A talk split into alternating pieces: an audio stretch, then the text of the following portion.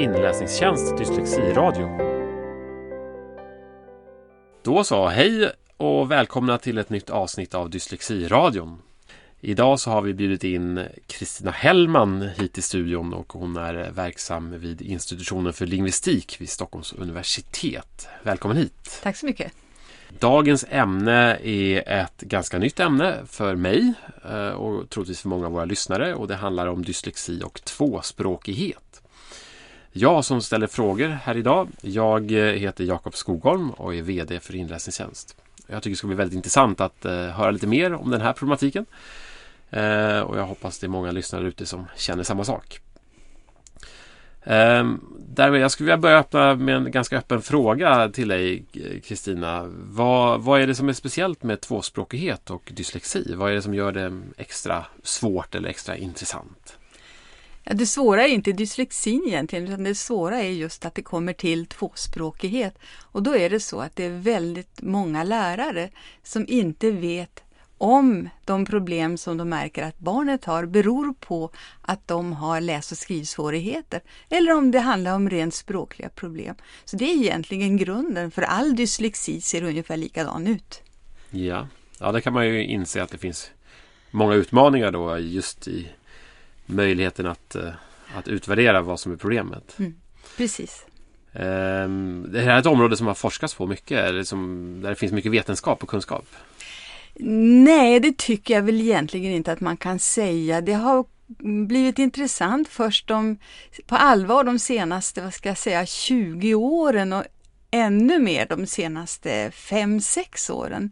Innan så var det så att om man tittade på komplexet dyslexi och tvåspråkighet så var det nästan alltid eh, engelska det handlade om. Men nu börjar man ju intressera sig och undersöka även andra språk än engelska i kombination med, med ett språk. Så att man alltså kanske har engelska och, och hindu eller engelska och serbiska eller någonting sånt. Inte, inte svenska och hindu då? Det, sker I Sverige eh, mer utomlands än i Sverige då? Ja, alltså forskningen har ju framförallt försiggått i, i engelskspråkiga länder till allra största delen. Och på senare tid så har man ju börjat titta lite mer på det här i Sverige också och i Norden. Men det är mycket, mycket mer begränsat än vad som gäller om just de anglosaxiska länderna. Och, men kan vi som svenskar ändå ta lärdom av det som forskas i de anglosaxiska länderna? Ja, en del kan vi göra det, absolut. Visst kan vi göra det. Men vi behöver ännu mer forskning som är specifikt inriktad på att titta på den här kombinationen. Att man har mer än, fler än ett språk och man har kanske också läs och skrivsvårigheter av allvarligare, allvarligare slag. Mm. Och hur ser det ut i skolan då? Känns det som, eh, är det här ett, ett problem då i, i skolvärlden bland elever som kommer in? Eh, vad, vad i består problemet? Är det... Mm. Ja, problemet är ju väldigt mycket, skulle jag säga, ett lärarproblem. Det vill säga, eh, eleven drabbas av att läraren inte i sin lärarutbildning har lärt sig särskilt mycket om eh, att ha fler än ett språk, alltså om tvåspråkighet. Och kanske kan de ibland inte heller så väldigt mycket om dyslexi. Och då blir det ju extra svårt om man råkar vara tvåspråkig. För att det är svårt för läraren att bedöma vad som är problem här. Och, och då kan man inse lätt att det finns ännu mindre kompetens kring just kombinationen tvåspråkighet och dyslexi. Precis så är det. Och, och, och, problemet för eleven då, är det att, att, att de helt enkelt upptäcks på, på tidigt stadium? Eller? Ja, det, finns, det normala är ju att det är väldigt svårt att avgöra om en person har dyslexi eh, om man ännu inte kan svenska särskilt bra. För då vet man inte om det här handlar om att man inte har lärt sig svenska språket än eller om det handlar om att man har dyslexi. Så för att få veta det så behöver man egentligen gå tillbaka till barnets eget språk och se, är det här en person som har haft läs och skrivsvårigheter på sitt eget språk? Ja, men då är det ju stor sannolikhet för att det är dyslexi. Men om det är ett barn som är väldigt ungt och alltså inte har lärt sig läsa innan det här barnet kommer till Sverige, då kan man ju inte gå den genvägen. Och då får man problem. Och det här gör ju då att i svenska skolan så finns det en del elever som diagnostiseras som dyslektiker fast de inte är det. Och det finns en del elever som rinner igenom systemet som har stora problem men som eh, inte får en dyslexidiagnos förrän mycket, mycket, mycket sent. Har du någon känsla för, är det, är det vanligare att, de, att man överdiagnostiserar eller underdiagnostiserar just i den här målgruppen? Då?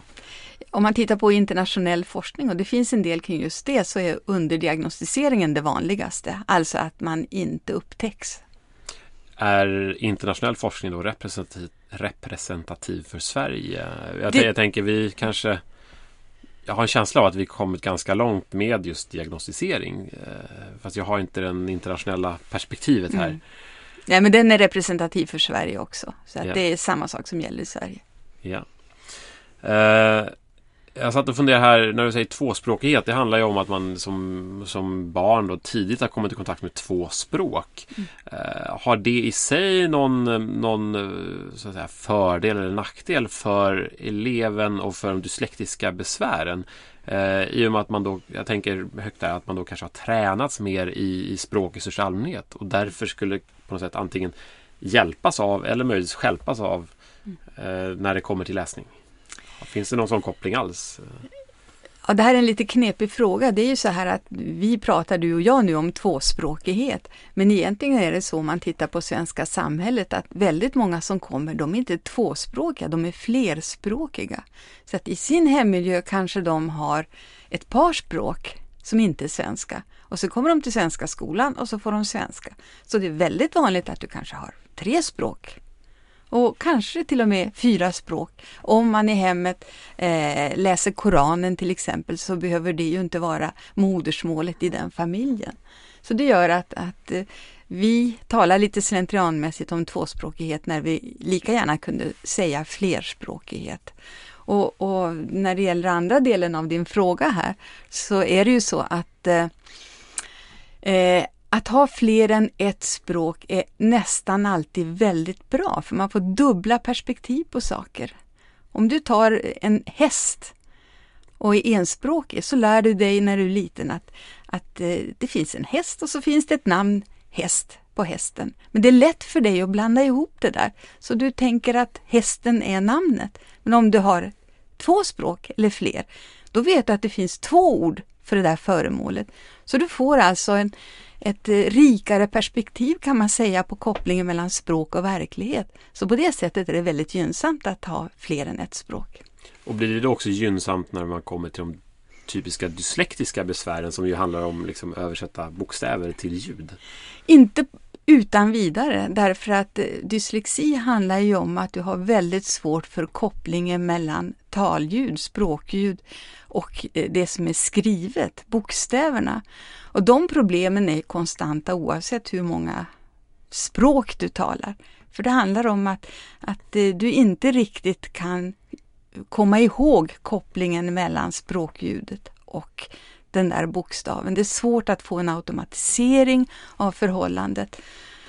Eh, för den som har ett eh, språk som är, i skriften är stavelsebaserat eller som till exempel japanska eller kanske har större enheter som kinesiska så kan det vara en fördel.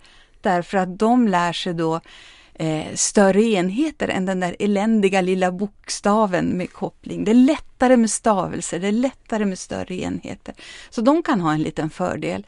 Men annars så är problemet för en dyslektiker just att komma ihåg, få till stånd och komma ihåg den där kopplingen mellan talet och skriften. Men nu sa du att för ta en kines då ja. som man jobbar med, nu är inte jag någon mm. Kina-expert här, mm. men där ett, en krumelur betyder mm. ett ord. Mm. Eh, och de kanske då har mindre dyslektiska besvär, hör jag det säga. Eller var det här kopplat till tvåspråkigheten nu eller var det mer utifrån det perspektivet att kineser har mindre dyslektiska besvär för att de har hela ord. Ja, ja, precis. Nej, men egentligen handlar det om, är det bra eller dåligt eller spelar det någon roll om man är tvåspråkig för dyslexi? Och då vill jag säga att det kan bero lite grann på vilken typ av språk vi talar om. Mm. Det var mer det jag menade. Ja, men menar, igen, ja. Om man tänker sig en elev som befinner sig i svenska skolan mm. men som har kines, kan kinesiska både till mm. skrift och tal. Har de då, tror du, tror du att det skulle finnas någon eh, möjlighet att de skulle ha hjälp av det kinesiska skriftspråket när de ska lära sig tyda svenska eh, De- skriften. De har ju den lilla fördelen att de vet vad, vad skrift handlar om och vad läsning handlar om. Så de behöver inte gå igenom den där processen att, att eh, förstå hur kopplingen fungerar. Men det blir ju jättesvårt för dem i alla fall att lära sig bokstav, bokstäver och kombinationerna. Där. Ja, för om man tittar över hela världen så brukar man säga att det finns en 6-7 procent av alla som är dyslektiker. Och ju mer man undersöker det här i forskning, ju mer upptäcker man att det är inte så att de har färre dyslektiker i Kina eller Japan, utan det är ungefär samma det är ungefär samma antal över hela världen. Däremot kan dyslexin se en liten aning olika ut i, beroende på vilken typ av eh, skriftspråk och språk man har. Då. Ja, okej. Eh, hoppar tillbaka lite grann till Svenska skolan då, där våra Mm. lyssnare ofta sitter. Eh, om, man, om man misstänker sådana här dyslektiska besvär hos en typisk tvåspråkig Mm. eller flerspråkig Mm. elev. Vad, hur kan man gå tillväga för att utröna de här problematiken för att inte då feldiagnostisera, både Mm. över och underdiagnostisera? Vad finns det för verktyg att ta till och vad ska man vara observant på? Alltså, för det första så tycker jag att det är väldigt viktigt just i det här sammanhangen att komma ihåg att läsning består av två komponenter. Avkodningen, att få ihop relationen mellan bokstäver och språkljud och förståelse.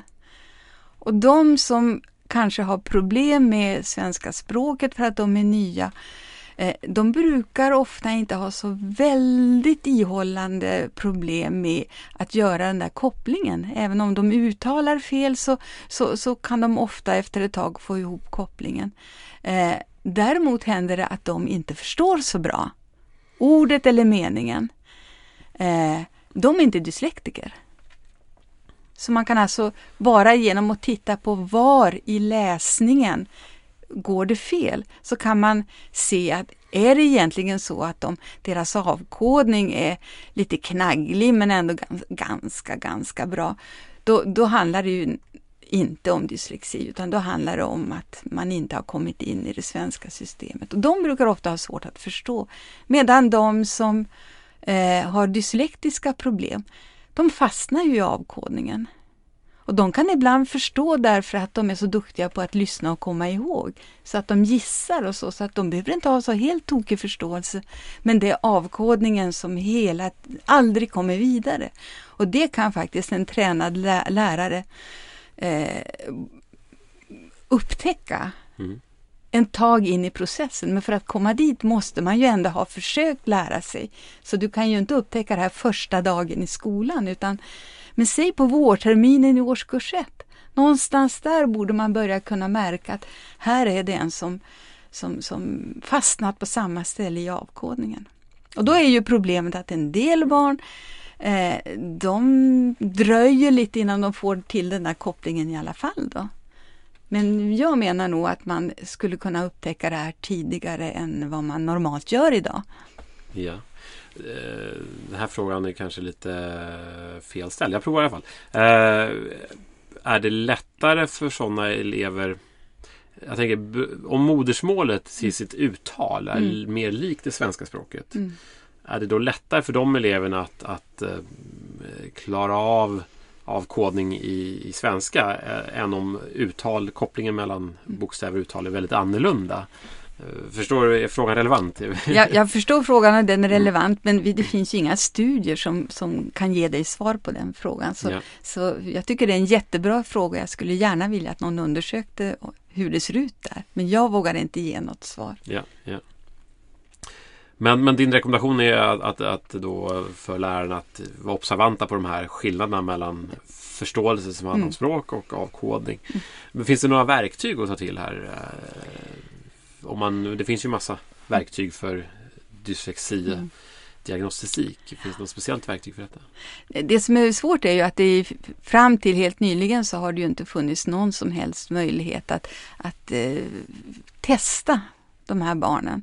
Eh, nu har eh, Specialpedagogiska skolmyndigheten helt nyligen eh, översatt ett material som finns i Norge och som finns på de sex stora invandrarspråken. Be mig inte räkna upp alla för jag kommer inte ihåg dem eh, exakt.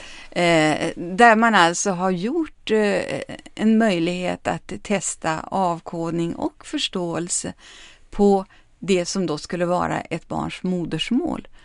Och ser man då i en sån test att barnet har väldigt svårt för avkodningen, ja då har man ju kunnat ge en sån här diagnostik, eller göra en diagnostik. Men igen ska man ju komma ihåg att det där kan du ju inte göra första skolåret nästan ens om du har ett litet barn som börjar skolan, utan eh, man måste ha hunnit försöka innan man får en, en eh, något sån här säker diagnos. Men det, är det nyaste vi har är just det.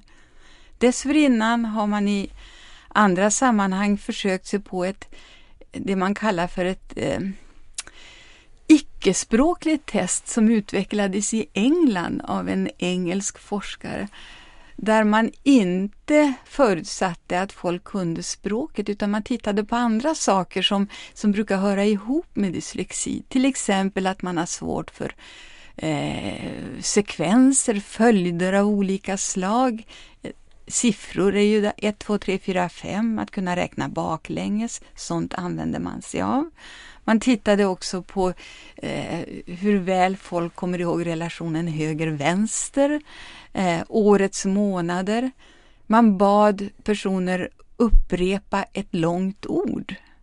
För det brukar också vara svårt, även om det är på ditt eget språk på vilket språk som helst så är det svårt att upprepa det någon säger korrekt. Så, så genom ett, eh, om det var 10 eller 12 olika sådana icke-språkliga eh, inslag så, så kunde man säga ungefär som man gör i veckotidningarna när man checkar av ifall man är kär i någon eller inte. Va? Det där var problemcheck, det där var problemcheck och hade man då mer, säg mer än hälften eh, av, av alla de här frågorna, hade man problem med dem, då, då kan man säga att det här är med sannolikhet, eller stor sannolikhet en person med dyslektiska problem. Men man kan inte säga något mer än det. Man kan inte se var i problemet sitter. Mm. Och det där är ju då en test man faktiskt, det är, inte kopplat till tvåspråkighet specifikt, Nej. utan det är bara ett, ett generellt. Ett generellt test som... som du kan ha på vuxna och på analfabeter och på barn och på alla möjliga ja, kan man ha ja, det. Ja. Men, men det problemet som sagt är att som lärare, när du vill hjälpa ditt barn, så behöver du gå vidare. Du måste se precis var det här brister och vad är det vi ska lägga in? Var ska vi lägga in stöten? Det, det kan inte det testet avgöra. Ja. Vad bra! Om man nu vill veta mer om det här då, som lärare, var, eh, var, har du något tips på vad man kan läsa och vad man kan läsa? Uh, ja, vad finns det att läsa? Det finns ju alltså böcker som, det finns ingen bok på svenska som enbart handlar om dyslexi och tvåspråkighet faktiskt. Utan man får nog titta på kombinationen av dyslexi, alltså sådana här böcker som Ingvar Lundberg eh, ihop med olika medarbetare har använt sig av. Eh, man kan också titta på böcker om tvåspråkighet. Det finns ett avsnitt i en bok av eh, Stefan Samuelsson som han har redigerat som har getts ut på eh, något av de stora förlagen där det ingår ett par kapitel om dyslexi och tvåspråkighet. Men det är väl ungefär så långt vi har kommit nu. Ja, ja. ja. annars får man kanske ställa en fråga till dig då. Mm. och det kan man faktiskt göra efter, det här, eh, efter den här sändningen. Så i, vår Facebookgrupp så ställer folk ibland frågor. Och om du finns mm. på Facebook så kan du svara direkt annars ja. så kommer jag mejla dem till dig. Så att lyssnarna kan få svar på sina nyfikna frågor. Så bra! Eh, därmed tror jag vår tid är slut. Jag får tacka så mycket för din tid här i studion och hoppas lyssnarna blev lite klokare. Mm, tack så mycket. Tack själv. Ja.